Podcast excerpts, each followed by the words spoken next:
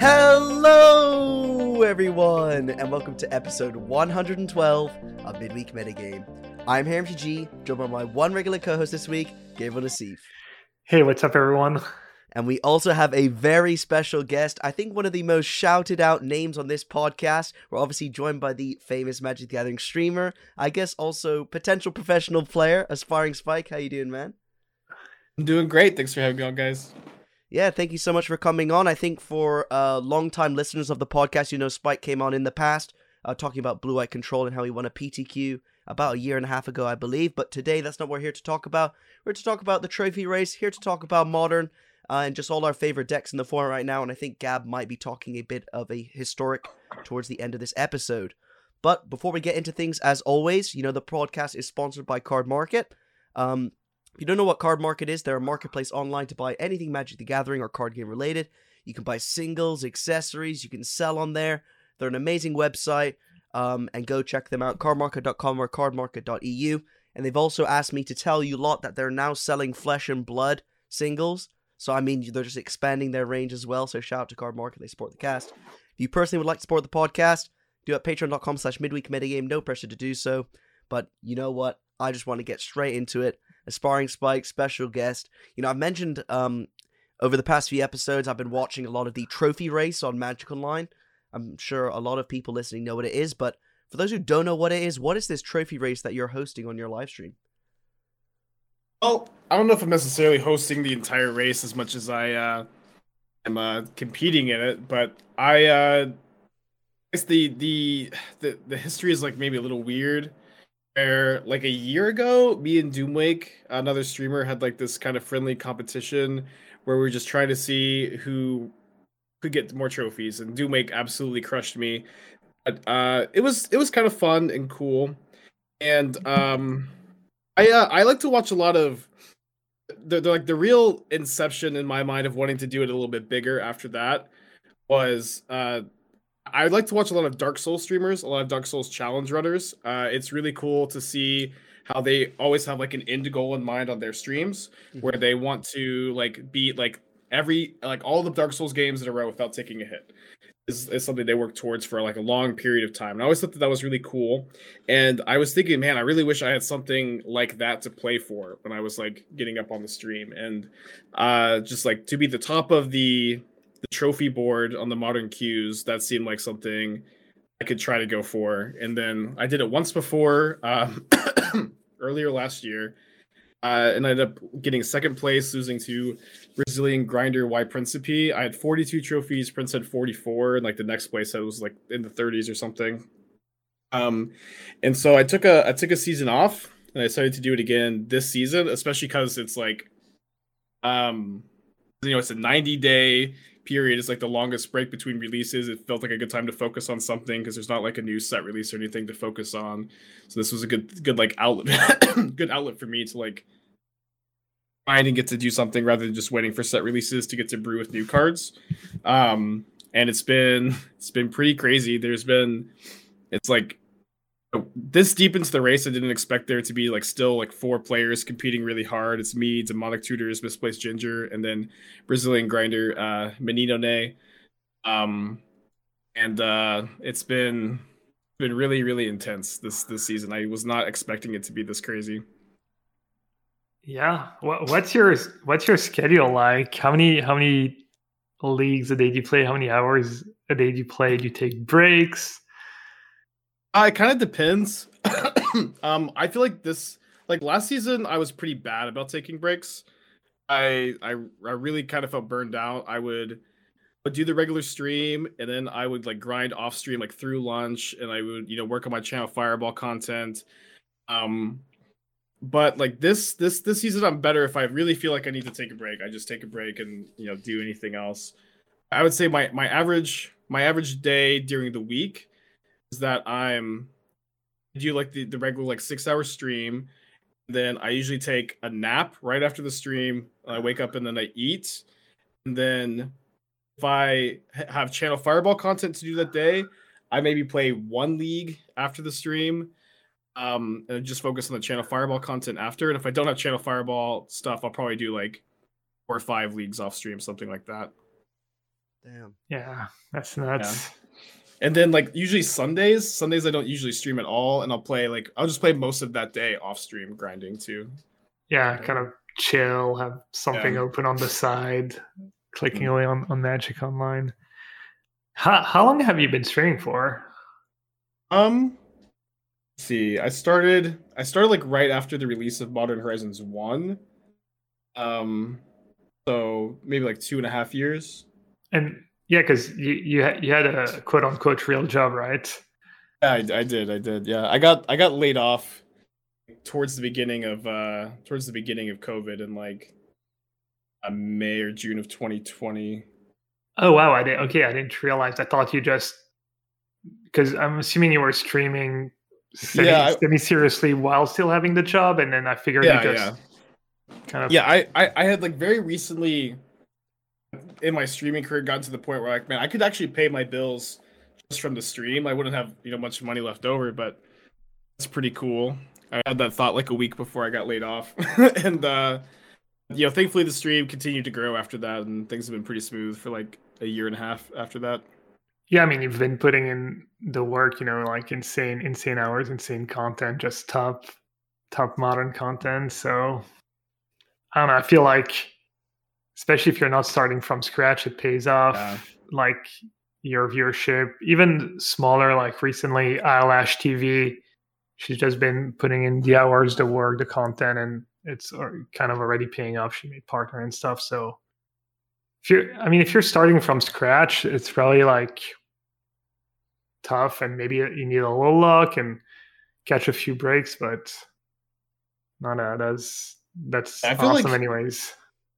I feel like uh, I've been in the right place at the right time a lot in my career too. Like you recognized my username and you rated me very early into my in my streaming career, and that was like the first like big jump in viewers I had, and uh, then like I also feel like I was in a really just lucky position where I was one of the top modern only streamers right before Modern Horizons two, Yeah, which just like how like how could anybody have predicted how crazy Modern Horizons two would have been? You know. Yeah. So I, I feel like that was also really lucky for me to be in that position too. Yeah. So so how does it compare uh, doing what you do now compared to your old job? Is it night and Um, day or is it yeah, still like because I have no day, I yeah. need I need you need to like tell me because I need to you know I'm not sure how I would do if I took a different read shop so I'm I'm, I'm kind of curious. well, I I was an IT guy at a university, and I was also like grinding my bachelor's degree. And the people I worked with were really nice and, and sweet. I was uh I was in the the nursing department at their university. I was their IT guy, so it was a lot of like old women who had like you know weren't very good with technology, and they're all really nice. But the like actual work itself was really boring and tedious, and it was not something I wanted to do. Um, uh, for my career, so I was I was in school to become a, a high school English teacher, and I was kind of nearing the end of my degree, and I decided that I might just take like one semester to like grind Twitch while working because if I don't try now, I'm never gonna try. And like I remember I had like a few conversations with my partner, and she like really really encouraged me. Yeah, just just give it a semester. Just just try Twitch streaming. You should do it. You play Magic all the time. You're really good. You should try it. And um, I really I really really love streaming. Streaming is really really fun. It's really rewarding. I get that kind of like outlet of getting to like help people with the game and help people improve. That um I kind of wanted to do with teaching. It, it feel it feels a lot like teaching does, except I get to you know yell at the chat instead of uh uh you know have to follow Yeah. a lot of rules. Yeah. Um, yeah, but it's great. I love it. No, I agree. I really like it. Sometimes I don't want to stream and I have to force myself, but then when I'm streaming, I'm almost always have a good time. Uh, once in a blue moon, I mean, you have a really bad stream Mm. and you'll lose and you're in bad mood and chat's being like kind of whatever and maybe. But do you, do you ever get that that feeling where you have to force yourself to start streaming, but then when you or not even that? Um, I feel like usually when I start the stream, and like every day is a new day, and I usually start off feeling really good. Okay. But some, but sometimes like the stream does go bad, and I could just feel like everything deteriorating, and my, I uh, you know, it, it gets worse as time goes. But I don't think I've had too many days where I've woke up and been like, I don't want to stream today. yeah. Um, I find it funny you said you wanted to be a teacher because I also w- want to be a teacher as well. So I think it's kind of like the idea that you have a special way of talking, maybe, and communicating your thoughts. And I think that's why, like, a lot of magic content creators actually are teachers. Like, I think Pleasant Kenobi as well was a teacher before Mm. he went full time. So I think that's a very good quality, I guess, for those listening. If you're a teacher, maybe maybe you got what it takes already. You got the natural skill. I've always thought I would want to be kind of a basketball coach or something for maybe kids or teenagers if I didn't. Uh, I don't know. I don't know if I would actually enjoy it and be good at it, but I've always had that thought in I my can mind. I can see you doing that. Yeah. I think you didn't mention, but um, you you you run like punishments for yourself if you don't do well in the trophy race or something. Am I right? Oh yeah, I totally forgot. Um, okay, so so last time, uh, the first trophy race I did, I set a bet where if I didn't finish first place in the trophy race, I would gift 400 subs uh, to my chat, which was which is like uh, two thousand dollars, but it would be like half back to me. Um, and I did lose, and I ended up give, gifting those 400 subs to Prince instead of uh, instead of to myself at the end there. But this time, this time I wanted it to be a bit different, not just like throwing a lot of money. I feel like that wasn't quite as fun as it could have been. Um, so this time I commissioned three real life trophies. It cost me like 500 bucks for all three, like a giant gold one and then a silver and a third place one for that. And I'll, I'm going to be shipping them out too to um, second and third place of the race. Ideally, I'll be handing one of them to myself. Um, uh, uh, Menino Day lives in Brazil, so the shipping on that one's going to be pretty expensive. I'm pretty sure he's going to get one. Um, then, but I also have a secondary bet this time to where if I'm not in first place at the end of the race, I have to get a mullet haircut, which is, uh, and I have to keep it for a month too, oh damn. which is, yeah, which is a big, I don't know, I feel like it's a big punishment, especially because I have to stream with the mullet for whole month too. But it's also, you know, kind of like goofy and funny. I think like shaving shaving the hair is like a little too shaving the head's a little too easy, a little too free. Mm. But I mean, right now you're wearing a hat. Are you allowed to wear a hat during this month, or is it like you gotta have Um, the hairstyle exposed? I think I'll I think during the stream I'll have the hairstyle exposed and if I end up going and ever leaving my house during that month, I'll I'll probably wear a hat. yeah, I got you. That makes sense. Yeah. Okay. Well, I think honestly, like the difference between I would say Gab and I kind of stick to very similar lists like Control and Blue. But whenever I watch your stream, you're always brewing, you know, playing with loads of different color combinations. You know, I think that's why personally I thought you you're so successful. You stream so much and you stream a diverse of deck, uh, you know, diverse amount of decks and stuff. You know, um, what's kind of your perspective on the format right now in terms of like what are the top decks? Because I presume someone who's always making new decks, you know what you should build your deck to beat right now. And what do you think like are the decks in modern that you're trying to beat when you're building a deck? well, I feel like right now things are a little weird Mm-hmm. where let's say that last week last week it was like all hammer time and grixis especially in the leagues it was Mhm. like you could really expect to play like three of your five matches against either hammer time or grixis against like against you know in any of your given leagues um but i think we're seeing like a little bit of a shift which makes sense with that with that dynamic where uh living end has become super popular uh i played against gab today actually who was on on living end um but uh, Living End is very good against both Shadow and Hammer, in my opinion, and um, I think it's really natural for Living End to uh, pick up in popularity. Living End is also like good against a lot of the other secondary decks that are picking up in popularity. Uh, Tron is like weirdly popular at the moment. It is good against Grixis. It's not so good against Hammer, but Hammer, I think Hammer is starting to see less play because it, it really just Hammer has a nightmare matchup against Living End. It is it is like so hard for uh, Hammer to beat Living End in my experience. Um, so, so I, I feel I feel like uh Living End and, and Shadow are the two decks you'd most want to target, which is why I've been playing like some blue white control, some like different Bant brews I think can be good against those shells specifically. We get like Endurance, Dovin's Veto, Solitude. Um uh, the uh, Ephemerate Reanimator decks, I, I've also liked those a lot against like Living End and Hammer, but not so much Shadow. But I've been doing well with those recently as well. Mhm. I've also been playing a, a lot of a lot of Murktide lately, where Um, even though I think blue eye control is good, it's not that popular. Uh, four color Omnath is also not that popular at the moment either, at least in the leagues. Uh, you might see a shift in that going forward since it did do really well in the challenges, but I haven't played against it in the league in a, in a little bit a little while. Um, yeah, it, it really feels like we're in a, a very a, a lot of things are changing in the metagame at the moment, in my opinion. It's it's hard to get like a good read because we're still mm. transitioning, in my opinion. Yeah, so you're constantly just changing the decks you play because you see a wide range of decks. I mean, it makes sense because if you play yeah. so much, you'll constantly see different decks, and the online meta changes so fast. So that makes sense. Gab, you were gonna say something. I was gonna say I've been losing a lot to to Hammer Time with Living End, and I, I we are joking about it the other the other day. I was I was doing well in the challenge.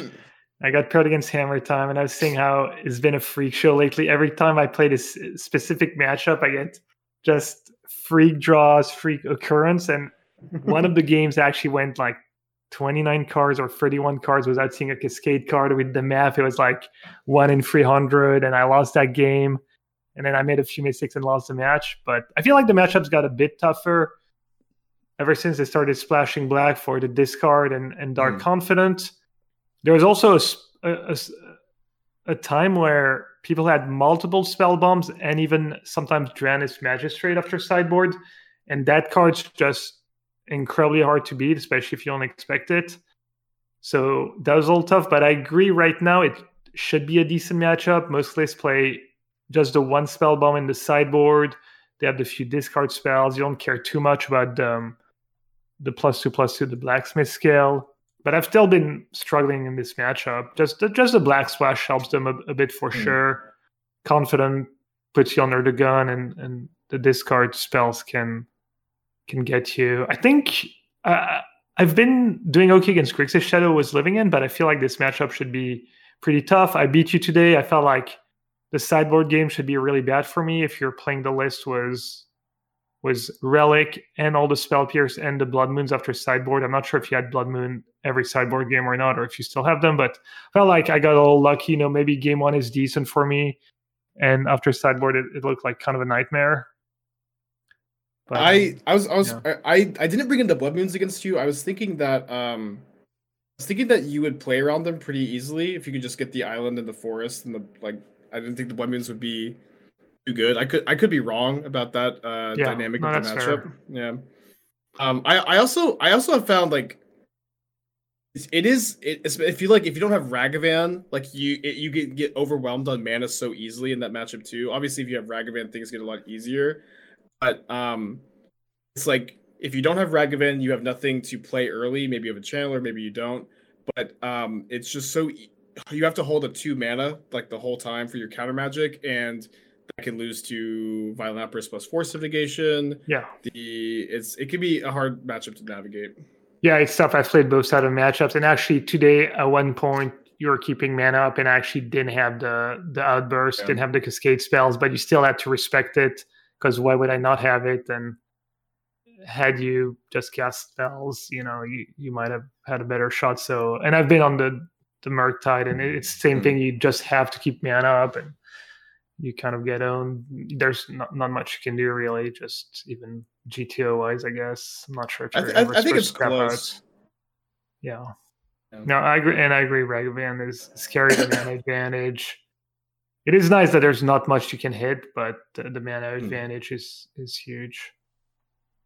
Cool. Someone someone had a question for you. Someone was asking why do you never play Living End and make me laugh, so I figured I would ask you. Oh, like I, I do still try to even though I am trophy racing and I'm trying to be at the top of the leaderboard, I still do want to play deck lists that I'm working on. Like the like the Murktide list I've been playing, I've been main decking Fury, and I've like been really really liking the main deck Fury in that list. Um, and so that's like something I've been working on, and I don't I don't love so much just like copying the stock list and playing them on stream because I just I just find that personally be like you know not super engaging content if that makes sense. No, I agree. I think it's amazing, an amazing thing about what you're doing and what you can do when you just immerse yourself in a format is you can start. You just know what's going on. You know what's going to work. You can just start brewing, and I've I've missed that for sure because I've had to play decent bit of standard for the MPL, and you know I kind of spread thin on formats sometimes, and I, I, you know, even when I start playing, you know, modern for if I have like two or three weeks start playing modern, maybe all of a sudden I can start coming up with decks and ideas, and I think you know people can tell people can tell how much work you put off stream in your list. You're not just showing up, loading up a deck list, or playing the same deck like you know seven days in a row. And I think it pays off. I mean, you've been having like what 15, 1800 viewers consistently. That's just so nuts. So it's it's been it's been cool to see. Yeah, it's been it's been a really really wild year. Or i guess it's yeah. you know 2021 was a really wild year. I mean it's basically i mean I, have been there. I'm guessing it's all you do right? You go to bed thinking about yeah. netflix. You wake up excited about trying out. Mm-hmm. Yeah. I, I use that's, that's I mean, all i do. yeah I, I miss that feeling. I mean last time i feel i've had that feeling and i guess not that long ago maybe testing for one of the online pts but that was the that was how it was when we were testing the, the testing house before the PTs, you know, the two weeks before. It was I would I'd be like usually last one to go to bed, hmm. first one to wake up. Just I couldn't sleep out and it was bad because I'd do that for a week and then I would get sick. I, I would literally get like physically sick towards the turn because I was probably lacking sleep and and I'd get to the turn and I would be like sick and not not be able to play to the best of my ability. But yeah, just nonstop. And I guess that's been what like two years spent now, two years and a half. Yeah, I'd. Yeah. I well, I to be honest, it, it, I've been like waking up and breathing magic for like the last like eight years, like every eight single years. day. Oh wow! Okay. Yeah, it's like it's it hasn't you know always been via the stream, but uh you know it's just always been my favorite thing to do for the longest time. There was like there was like a full year. Me and my roommate, we would get out. We worked. We worked together. We get off our shift. We go home and we would play all the tier one decks in Legacy for like five or six hours every single night for like an entire year. Um, and that was just our favorite thing to do. I've gone through periods of just like drafting a ton, a ton of like EDH, and just different formats, just whatever I've been into at that time, and I I've I've just never gotten burned completely burned out on Magic, and there's just seems to be always something to focus my attention on. And uh, I, I I will say though, it's you know doing it full time. It's definitely been you know, even more than you know my just yeah. doing it as a hobby. Yeah. Mine's the complete opposite. I just always net deck, at most change like five cards. I've never, I've never. I mean, I think maybe there was some point where I'd like wake up and play Magic that summer at school. I've always had like school to do or whatever. Because I think I've been yeah. streaming for about like three and a half years now. I'm like one year ahead of you, Spike.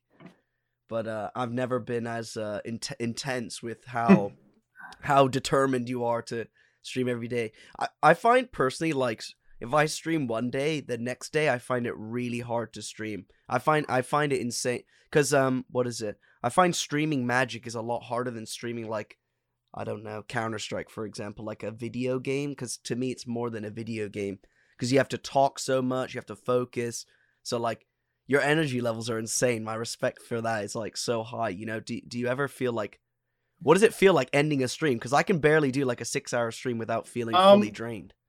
I try to do a six hour stream, sometimes a little more, sometimes a little less. Um, mm-hmm. Um, but I, I do I do feel usually pretty tired at the end of the stream. Like I like I mentioned earlier, I, I usually take a nap like right after the stream just to uh, mm-hmm. reju- rejuvenate and refresh a little bit. Um, I, have also talked about this a little bit, and I, I have a hard time articulating it, but I'm I'm a pretty intuitive player. I like to like you know I'm very experienced with the format in like most games that I've played. I've been in a lot of the similar situations, so I can kind of autopilot a lot of my decisions. Not all of them, but I can autopilot a lot of them. And so I feel like I use one half of my brain to play Magic, and I use the other half of my brain to like talk to chat. Mm. That makes sense. Mm-hmm. So it, that makes it that makes it like a lot easier to save energy because I'm not like constantly switching back and forth. I don't know if that makes sense. I don't feel like I necessarily are you know. No, yeah, no, absolutely, yeah, yeah, no, absolutely does. If you're just using less of your brain power to, to actually play the game and can use it to talk with chat and whatnot. Do you I, find that you play better off stream than on stream, or is there no difference for you? Yeah, it's it's it's way less distracting to play off stream. I, I definitely feel like I play better off stream. Yeah, yeah I think most people sense. do. I don't I don't know if you guys feel that way too. No, definitely. I feel like I'm like I feel like a lot of a lot of um, mistakes that I make are just like I'm talking to Twitch chat, I'm reading something, and then I just make a bad mm. play, and I'm like, oh, I would never do that. But a lot of people misunderstand that it's like I'm only playing with forty percent of my with my brain because I I'm trying to focus on keeping the dead air filled and, and stuff like that. So I, I really hate streaming with the with the idea of like, I want to win because I feel like I can't focus on winning when I have like a hundred people trying to question me. Yeah, you definitely get distracted. It's like the dumb mistakes because you got distracted, and also just general being able to use yeah your full full attention to what's mm going on and things through the lines. Now, for sure, my results are much better when I'm when I'm not streaming or when I focus. You know, I've done pretty well in the MPL just off stream. So I think that, yeah, no, for sure. I, I could relate to when you were talking earlier about having something to play for that trophy race because mm. I'm not sure what how how I would do it. There was nothing to look forward to.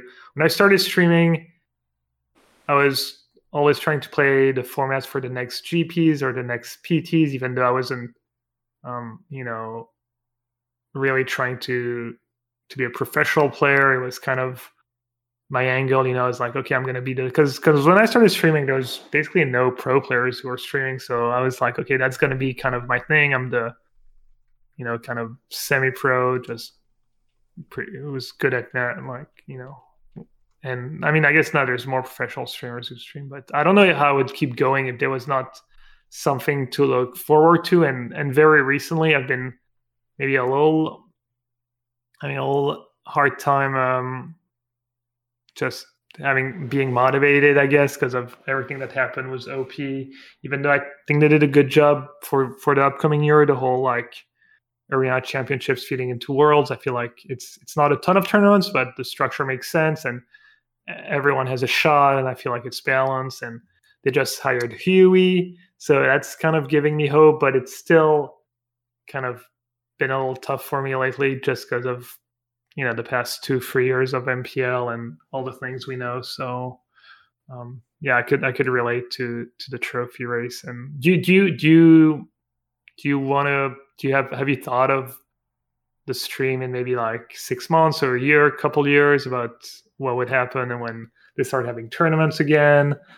Um, you know, playing yeah. other formats than modern, maybe. I I I I definitely like eh, like you're absolutely right. The trophy race is largely way for me to have a goal, you know, and a goal to work towards. And I I don't always want the race to be that goal. And also like you're touching on organized play is so hard to to focus on at the moment. I I if organized play I think transitions to a spot similar to the old pro tour system, maybe I ideally better than the old pro tour system because that one definitely not perfect. Uh, I would I would hopefully pursue that uh, very seriously. That you know, there was always um, I've I've told the story several times, but I I came close to like you know making you know I was like two pro points away from silver, and I had like nine months to get there, and maybe if at that silver PT I could run well, I could make maybe make gold and maybe make a real run at like staying on the pro tour circuit for a while. And uh, that was like right when they did away with the pro tour system, announced the MPL, and it kind of like knocked me out of the paper grinder mindset and then i that's when i started to try twitch. Um and I, I it would be really cool to have a more like concrete focus goal like that than the trophy race. Um but it's it's hard to like see that far into the future and say what the stream's going to be like with like just like the degree of uncertainty that's still out there. So maybe yeah. i can think of i've been trying i've been trying to think of like different goal to have, something else to work towards. That's not necessarily being the top of the leaderboard. Um, like potentially putting more weight on the excuse me, like the weekend tournaments somehow. I think might be kind of cool. Um, it's kind of hard to do that on Twitch, right? Because there's those weekend tournaments are so all or nothing. Mm. Um, but that in, in some ways that might even make it better, right? Those those like weekend tournaments that you spike. Yeah. Yeah. I I like I feel like these it's weird these these challenges on the weekend are especially for modern they're not great EV but they get a ton of people and they feel they feel kind of prestigious. People actually care about them and they're kind of a big deal. I feel even though the prizes are not amazing and the EV is kind of bad just because we got a lot of the best players who play them and I feel like in some ways that that can kind of can keep you going as a streamer just even if it's kind of short term just focusing on you know next weekend's modern challenge figure out the best deck list being ready for that tournament. And you've got you've got the the MOCS. Have you have you tried kind of tried a bit to qualify for the MOCS or is it too tough just as a modern player? Uh, like right before I was streaming, and this is like you might not remember, but when when you rated me that first time, you recognized like my username because we played like a couple like MOCS qualifier weekend matches, like two in a row on the same weekend. okay Um, and so like back in that time frame, I was trying really hard to qualify, and I like got I got like very close twice that year. And since then, I haven't like seriously pursued it. I haven't really gotten very close uh since, but that could be something to like look forward to in the future. Yeah. yeah what about what about arena have you considered trying to qualify for the arena championships Um. So the the whole thing, I I would do it if like maintaining an arena collection wasn't you know such a nightmare. Maybe that's something to look forward into Mhm. the future. But it's it's like it's either like very very like expensive to maintain an arena collection, or it's you know it uses a lot of your time. And uh, you know I don't have a, a ton of extra time, and so um it's it's kind of tough because if I were to transition the stream to arena right now, it would be like a big drop off in viewers and it would also be like a big money commitment for me too. So I, I think like at the moment it doesn't make a lot of sense to like put the time and money into arena. But if if there is like a format on arena that is really interesting and really cool, then I think that that would be like the motivating force to get me to play arena. And if there is a format that's interesting and cool, I think that people would follow me over and watch me play some arena too. Do you have any opinion on um I guess this kind of relates to Pioneer because you know Pioneer and Magic Online isn't the most popular. I see a lot of people asking for Pioneer to go into Arena. Do you have like any opinion on like what what WotC's meant to do with Pioneer and kind of what do you think of the format really? Oh, I I don't know what WotC should do with it. I, I've actually been watching some Pioneer content. I've been watching like Todd Anderson and Everos play Pioneer, Mm-hmm. and it looks it looks fun. One problem I have with it is is I don't know how deep the format is. Mm. Like it like I if I'm gonna be like invested in, into a format, like I really want there to be a lot of depth and ability to brew and try a lot of new things. And Pioneer might might be like that. But um it would just be something I'd have to explore. And so it, it seems it seems fine, it seems fun. I think I said the other day if I won the trophy race, I would play like a League of Pioneer on stream or something. But uh yeah, I know, big commitment. I don't know, it, it's I want Pioneer to be good. I obviously I would like that, you know, for every magic format to be good and and that, you know, peop you know, for for the players that those formats are interesting to, uh, those players can always, you know, thrive and enjoy that environment. The reality is unfortunately that I think at any given time only a handful of the formats are usually good. But um that that is the nice thing is that usually there are some good formats to dive into and thankfully for me modern's been pretty good for a while, I feel. Mhm. Yeah. I don't know how much of it is a biased opinion, but I remember feeling like Pioneer was kind of a boring format gameplay wise and a little too vanilla, a little bit too much of rehash standards. And I didn't especially love it. I haven't played it a ton recently, but it seems like some people are enjoying it. And some people think it would be a good solution for Arena for people to reuse their their old cards. Yeah, I, I think so too, because a long time people were like, well, how how are they gonna have Pioneer and Arena? Because Historic and Pioneer are basically the same format, but that's just like no longer true. um, Hmm. Historic is so is so weird now. And I, you know, I think historic's probably pretty fun. I think it's definitely embraced the identity of being really weird and having a lot of odd cards in there. And so I think Pioneer being a more structured game format does appeal to some people. So maybe they those both formats could coexist on Arena. Could be interesting. Yeah, I'm not sure because it's a weird task for WotC because it's like, what do they move over and what do they keep, and also the task of putting all the cards onto Arena. But I, I don't, you know, the Magic Online player in me says I don't want them to move everything over to Arena, but you know, you never know. You never know if uh, one day they're just gonna snap their fingers and move, move everything. To be honest, I personally feel like they should hire a, an outside company to make a new client that is uh you know on arena not magic online. And and and like the idea is that in the future the digital play can be unified on one platform. This just seems so impossible for uh it seems so impossible for like legacy modern to ever be on arena. It seems like yeah. something that will never happen and you know i've been i've been saying this for like two or three years now and i if they started two or three years ago maybe you know it, it would be something feasible but i think they should start today tomorrow Yeah. it's like I, I think that, that that needs to happen i think it's a really bad thing that like the new players who get into arena this is like really like where the casual players go they there's it's a, it's not there's not like a good pipeline for them to become more enfranchised mm-hmm. yeah, definitely. Yeah. Just maybe more short sightedness from Wizards. um And also, I think it's really hard to get invested into the competitive scene as well as a new player because, like, a lot of people say, like, oh, just do your drafts, do your daily quests, but I don't really like that you kind of have to p- pay time to enjoy the game, right? Why can't we just start with enjoying the game? That's, Yeah. i agree yeah. It, it's also kind of crazy that there's basically been no no upgrades to Arena.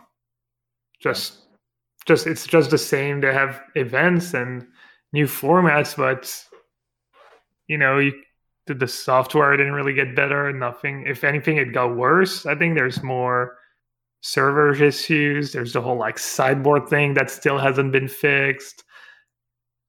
I don't know. It's yeah, it's kind of kind of sad, I guess. Remember the first arena PT I played? My uh, round two opponent just didn't show up because there were so many, there's so many like technical issues. Yeah. Oh, dang. Yeah, yeah. Yeah, I just feel like they're always like 10 steps behind. It Yeah. kind of feels like it kind of feels like things that they do like that's nice, but I feel like you should have had that 6 months ago. I mean, it's the it's the common complaints, you know. I, I'm not here to kind of recycle. We all know, you know, spectator and the tournaments are bad and whatever. I just think Yeah. I I'd really like your perspective of just make a new client like Arena's still in beta, so so yeah. Yeah, yeah, like you could, they'll probably end up calling the new client Arena also, but it, it just needs to be new software, in my opinion. Yeah. Um, but Huey will save everything. He'll single-handedly save everything, uh, Yeah. magic related. I, I I heard he's taking coding lessons. Nice. Okay. Well, I guess No. should we kind of funnel into what we've been playing this week, or Sure. yeah, okay. So I guess I'll start off. I've, It'd I've, be like yeah. one deck for me, one deck for Harry, 17 decks for Spike. yeah, exactly. Now let's start with our one deck each, Harry. You go first. Yeah, so you know, I, I played some Blue Moon this week, just kind of trying to farm the you know the YouTube clickbait as normal. Di- it didn't do well. I think I went like one in four, or two and three, something like this. Um, but then you know, as always, coffee copied a Wafo-Tapa deck. T- he played Temur Control. I think I, I watched his stream. He was playing the challenge. I thought it looked really cool. You know, Ice Fang Codals, Wrenn and Sixes, and then you got your counterspells, Charms, Cryptic Command Jaces, and also four Time Warp. So I really liked the look of the deck. Played it in a league. Started off 2-0. Then I lost to I lost three really close games. Um I lost three matches where the third games were all really close. I lost to Amulet Titan, I lost to Orzhov Stoneblade, which was like the grief ephemerate combo. and then I lost to kind of embarrassing this Jeskai land destruction deck where they played like 16 land. They play like four Darksteel Citadel, all the artifact lands that come into play indestructible, and they were playing like a Boom Bust and whatever. They wrecked me. But uh, even though I went 2 3 with the Temur control deck, it was really, really strong. And I also was really surprised how consistently I could cast Time Warp when it was in my opening hand, when I top decked it. Um, like with Wrenn and Six was really nice because of the load of Lonely Sandbars in the deck, as well as um, there's the one Ketria Triome to cycle. So I found that like the deck list obviously has been really thought out because it's Wafo-Tapa. Why wouldn't it be well thought out? And uh, I honestly can see myself playing this like with the with the idea that I want to win in the future. And Wafo has three five O's published on MTG Goldfish, so I just like this deck overall. Have have any of you played against this or seen the deck? Yeah, I, I played against Wafo, who was playing the the deck, and I really like it. I think it's sick. Yeah. Yeah. Gab. I haven't seen it. We used to play that deck when Mystic Sanctuary was around or something similar. Uh, yeah, yeah, yeah, yeah. And I guess I guess maybe the deck doesn't doesn't really need that card. Mm. No, I, I yeah, I, I I've played a bit. Uh, I played a bit of that blue white affinity deck I built. It's um list I build inspiring myself from the historic version of the deck, the originally our Aaron Gertler deck that plays um, Ingenious Smith and Thought Monitor. You don't get Urza Saga. You, you, are missing some of the good cards. You, don't have Thoughtcast on Arena and Historic. And uh, I also knew that some people had done well was Mono Blue or the, the Neoform version yeah, so people have been playing Mono Blue Affinity was Frogmites and Cranial Plating, just kind of a aggro mid-range deck in some ways. It doesn't kill you super super fast, but it starts hitting hard. Obviously, with plating, and it has insane staying power. It can grind like crazy because you get the draw twos, you get Urza Saga, and um, I, I, went kind of in between. I wanted to play the white interaction. I wanted to play Portable Hole and Esper Sentinel and also have the draw twos. It was a little tricky was the mana base because you don't want to play too many lands, but you also want to play four Urza Saga. You want to have blue and white early. You want to play as many artifact lands as you can. So I built it, figured it wouldn't be that great. Played for a couple leagues. I actually went nine and one. It was my first modern trophy after who knows how many leagues. I mean, not that I play a ton of modern, but I played some. So that was cool. I decided to to give it a shot in the modern challenge. I went, I think, five and three. I struggled against Hammer Time. I wish I'd maybe played more Dispatch in my sideboard. I had two. I was thinking maybe I should have had just four. But um, put it in a league sense. Was the four Dispatch still lost to Hammer Time? I think I went two, three, or three, two. So kind of mixed results lately. But no, it was it was cool. It was first time in a while that I built something all different. That's uh, not just playing Living End or a net deck or whatnot. So it was nice. I'm not sure how great the deck is. It is. It is. It has been really good against Grixis Shadow. I don't know if sample size representative, but I'm four and oh zero against Grixis Shadow. If people don't mess with your Urza Saga, it's just an obscene Urza Saga deck. You can basically always play it on turn two, make a token. For a turn, you make a token. A lot of time, you'll just get the Springleaf Drum, and of the Springleaf Drum, you, you Springleaf Springleaf Drum, you might be able to cast Thought Monitor right away and just have huge tokens. And yeah, people don't deal super well with it. You've got Portable Hole for the creatures, uh, rebuke. You know, anytime you get to counterspell a counterspell for one mana, that's that's good. So that's that's been me. I also played a, a bit of of Living End, and that deck just always feels super solid. No matter no matter the hate, the hate's always going to be there, but it's maybe somewhat low right now.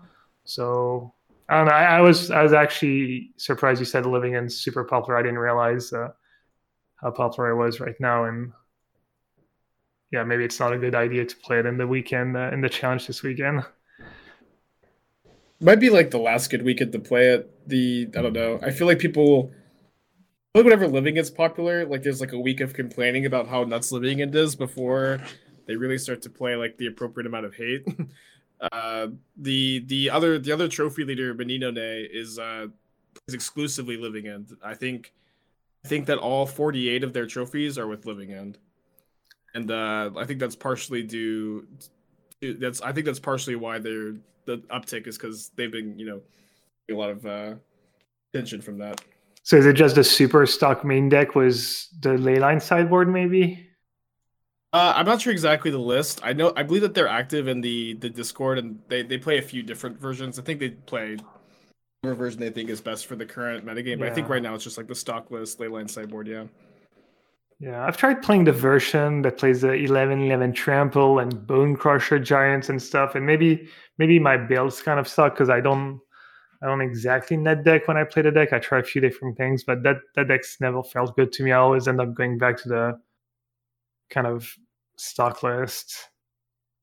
Yeah, I, I lost to that version in the top eight of a challenge a couple months ago. Yeah, I think was I was watching you. yeah. They just beat Yeah. you down with like a couple bone crushers or something. I think in deciding Yeah. game. Yeah. You're you're playing red black, right? I think so. Yeah. Yeah. Yeah, I kind of remember that game. Yeah. So what about you, Spike? What about well, well, I've actually been like playing a lot. Well, actually today I played a Lutri deck, which was uh really fun. Collins Mullen has been raving on Twitter about this Lutri brew he has. It's just like four color non-green pile of just good cards, and it's you know Lutri the companion that makes you where you have to play all, you know a singleton deck. Uh, you know, no all unique cards, and um, actually lost against the Lutri deck play, when I was like three and zero yesterday. so I I just decided to take it for a league. I went I went three and two in the league. Uh, uh, it was it was really really fun. I added a Gaia drone to the list, the the Grixis Planeswalker for fun, and I stole a Karn Liberated, and no, so I saw I an Ugin and Ultimate of the Ugin, which was crazy. But um, as far as more competitive lists go, I've been playing a lot of a lot of Murktide lately, um, with main deck Fury, which I think I think the Furies are really really good in the as the flex spot in Murktide, where it's you know a very generically powerful card, of course. Um, it's really good in the early game to get your Ragavans through, where there's, there's a lot of games you just go Ragavan, Fury, Fury killer blockers, hold up counter magic, and then I've also like every time I've played Murktide in the past, I've just wanted my top decks in the late game to be a bit better because I, I I found like with Murktide it can be somewhat easy to just get like one for one out of the game, um, and like just be in a spot where you're top decking and like your blue white or Omnath's opponent's top decks are just better than yours. Uh, but Fury just being like a powerful, at least like mid to late game top deck has been kind of nice. So I've been liking that list a lot. That's like what mo- most of my recent trophies are with, and I've also been playing some like Jeskai Lotus Field, some like Bant Control, some Bants like Wilderness Reclamation, a lot of different stuff. yeah. What what is the the deck you're the proudest of in this? Let's just limit it to I In guess this this, this last couple months. Yeah, the trophy race. Um, probably the the Jeskai Lotus Field deck. I haven't been playing a ton of it like the last two weeks, but I, I probably have like six or seven trophies with the Jeskai Lotus Field control deck, where like the Solitude and Fury are like absurd in that list. Where like you have such an inevitable late game that like the sol the pitch elementals um you a lot buy you a lot of time to get to the mid to late game and then you also make so much mana that they're really easy to hard cast and so you're just able to like hard cast solitude hard cast fury hard cast solitude in the in the mid to late game and just kind of overpower any opponent. Um like that deck has kind of turned from like meme to dream i think from since before MH2 to post MH2 I think I I've seen you play a lot of um Dragon Rage Channeler trying to surveil a lot of value spells into the graveyard. One being Arclight Phoenix. I think that's kind of one of your pet Oh, yeah. cards. You know, I think I think you also said like Dragon Rage Channeler is one of the best one drops or something like in Burn as well. If Oh yeah, yeah. I've been I've been playing uh Burn with Channeler over Goblin Guide and really really been liking that. I Mhm. uh did a video deck guide for that for CFB too, and it's like yeah, I think Channeler is actually like the best card in Burn too. Like like Bobble Bobble is just good in, in Burn in general. Like alongside uh your your Swift Spears. I think you're also a deck with a lot of instant speed cards and fetch lands. So Bobble's like good card selection for you too. And then you have Lurrus as a companion. Like, obviously, it's good with your Dragon Rage's Channeler, and then like the flying on Channeler is, is so relevant in a plethora of matchups. Just race and fly over your opponent's creatures, and in burn like that that card selection matters matters so much where like you play so many games where you just like need a top deck one burn spell and you can't do it. Like the surveil every single turn is so so important on the channelers that I've been, I've been really impressed with that deck too. Do you want to co- do you want to comment on your attempt to rebrand burn? Um well it's it's really just a joke uh but yeah so it's just like start it started off with me being interested in playtesting both Ragavan and Dragon Rage's Channeler and Burn. And my chat was just like joking about me playing Burn. They're like, well, I can't believe Spike's playing Burn. And then somebody in chat said, This isn't Burn, it's life total control. hmm. And uh and uh it's just I don't know, it's just yeah, it's just kind of a funny yeah. joke, but but then, but then, so I ended up deciding I didn't like Ragavan that much in, in Burn. I was fine. Obviously, it's it's Ragavan. It takes over some games, but it's like the cards you steal with Ragavan don't like don't really help facilitate your game plan in a lot of a lot of games. Surprisingly, um, I found so I, I found that it was just not something you really wanted to play. So people were like, "What do we call the deck now that it's that's not playing Ragavan? It's not life total control anymore." And so somebody suggested Zap City, which is uh which I think is hilarious. That's what right, we, have been calling it Zap City lately. Oh, it's it's Zap because there are more lightning themed burn spells than there are fire themed burn spells. It's it's Rift Bolts, Lightning Bolts, Lightning Helix, but as far as fire goes, it's just Lava Spike and Searing Blaze. So it just mm-hmm. it, it, doesn't make a lot of sense that it's burn because there's more it's more lightning yeah. based than it is uh, fire based. Rip, rip, incinerate. And I know you keep track on Twitter. You post every trophy list. Do you keep more detailed stats? Are you a stats guy when um, it comes? I'm to- not. I'm not a stats guy. I kind of regret it. A lot of people have been asking for the stats. It's also like I, I do a ton of like brewing off stream, um, and so there's a lot of like there's a lot of like brewing and starting league and like changing like three or four cards like you know the, the tweaking cards some more. Um and so like the stats get really annoying to keep track of when you're doing that i feel because it's yeah. like this wasn't going that well but i think it was misbuilt so i changed three or four cards. Like eh, you know my how much am i supposed to put in stock into like these these matches going well? And then another thing is like the the metagame shifts so much and so quickly on magic online and it can be really difficult to predict that. It's also like yeah, yeah. You, you have like a week of results worth of data, uh, and that that data is like almost immediately irrelevant, or at least it's like just less relevant the more time you have removed from it. Is is kind of my problem with keeping like detailed records of like win rates and win percentages. It's just because like I'm changing cards so often and the metagame shifts so much that I feel like that data isn't like super relevant. That being said, people have been really interested in it. So uh, if or if when I do the race again, I'll probably keep more detailed records. Yeah. Makes sense. Makes sense. Uh, so I heard you were, I heard and saw you were dropping sometime even at three and one. But I know yeah. today you were playing. I think when we played, you already had a loss. No, I, I think when we played, I was one and zero. Oh. Um, I I think I dropped that league after. I, I usually have been dropping at one loss, especially especially like seeing how like much time like Ginger and Minino are are uh, committing to the race. It's like it's I, f- I feel like it's really really tough to uh compete with with them because I, I really feel like they're putting more more hours than me where and it, it's hard for me to put as many hours in with like the ChannelFireball commitments specifically yeah. um so so i have been x1 dropping I, I know that ginger's been x1 dropping basically every league too i think that Menino is not dropping leagues, uh, but is just cracked and playing Living End, which is really well positioned. Um, Living End is also dro- sorry. Living End is also super fast. Yeah, I, yeah, that's definitely true. Eh, you you go through leagues in an hour and a half easily. And I guess yeah. Ginger has been playing a lot of Hammer time. I'm assuming this deck goes pretty fast, even though some games can get grindy.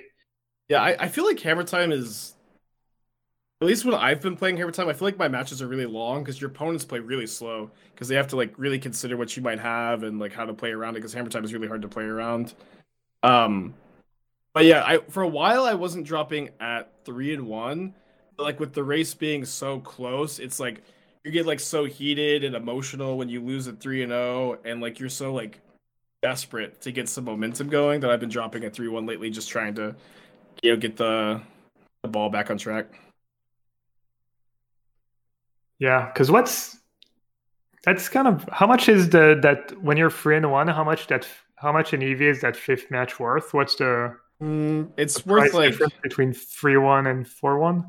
it's like twenty play play points is like two dollars, like five chests. So if you win, it's what like it's like 12, 15 bucks, which is like you know, like, it's you know not too bad to play for, but So fifty percent of that is like if you have like slightly positive win rates, like Yeah. seven bucks. Yeah, it's not even. Yeah, I guess it's not that big of a deal. Kind of adds up, but also Yeah, I mean, like when you're streaming too, and you've got like so many people like watching and invested, like I feel like that collective interest is is worth more than the seven dollars. Yeah. too.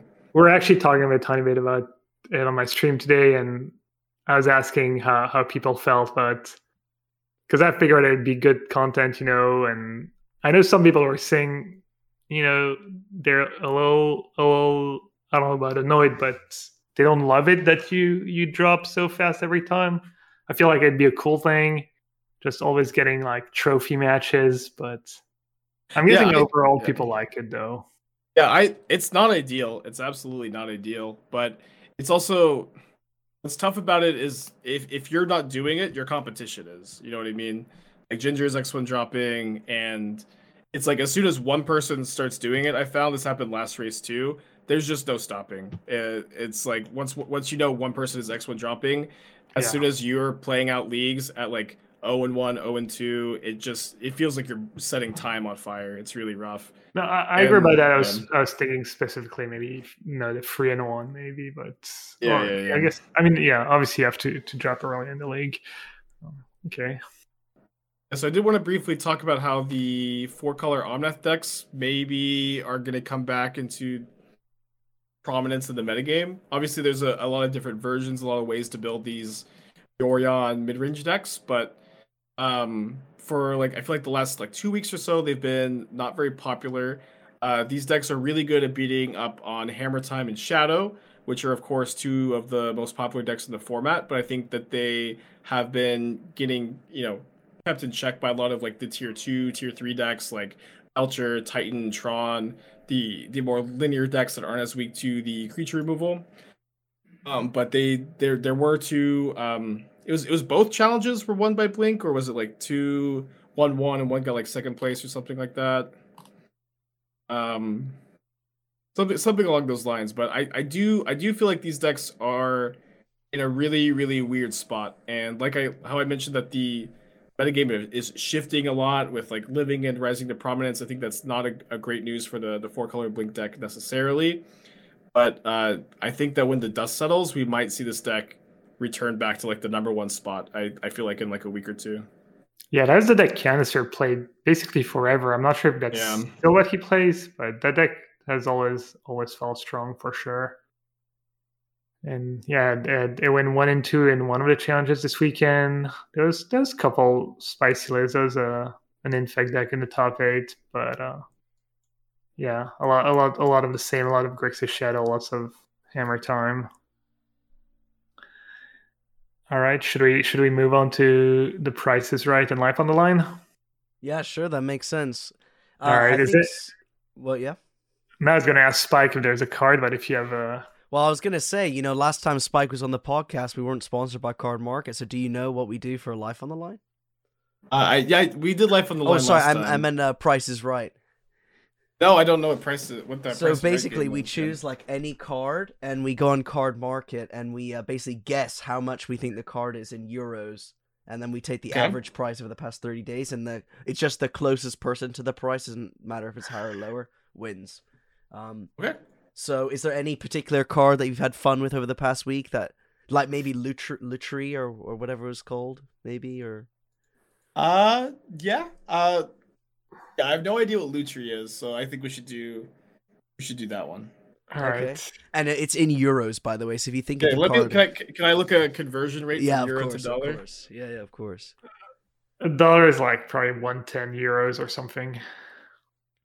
It's uh 1.5 USD to one yeah one uh euro.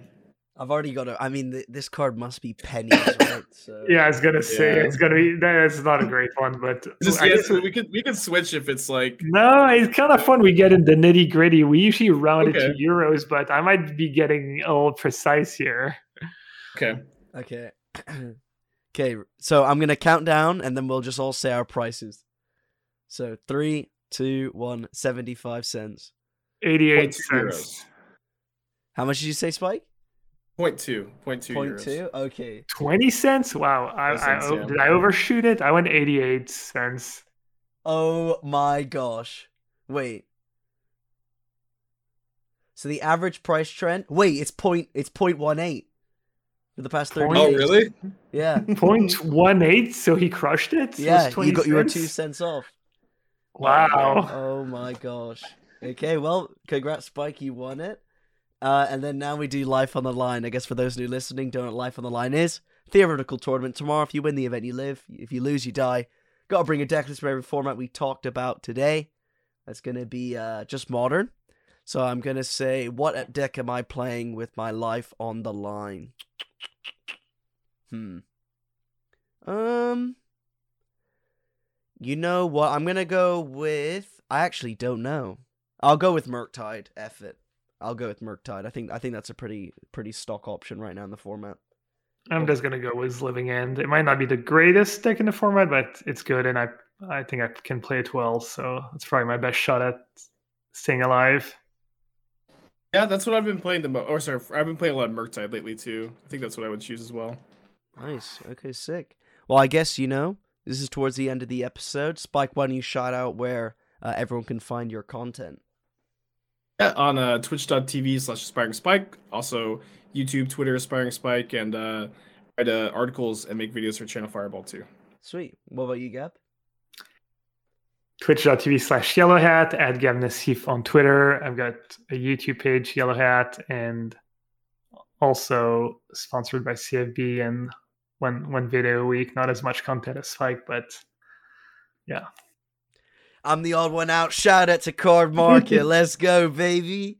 Cardmarket, shout out to them for sponsoring the cast. I ain't promoting nothing today. Just gonna say thank you to Cardmarket for sponsoring us every week to overdo all this ChannelFireball shout outs. We love you, Cardmarket. That's where I buy all my singles. I'm gonna make sure to go pick up a playset of Loot Tree after this, because why not? Anyways, if you did make it this far into A the playset of Blue Tree is is one or four. Oh damn. well, we'll never know. You'll you'll have to see. But um, you know, again, Spike, thank you so much for coming onto this episode. It was a pleasure to have you here, man. Thanks for having me, guys. yeah, thank you so much, Spike. And um, yeah, thanks everyone for listening. Have a great week and take care. Yeah, see you later, everyone.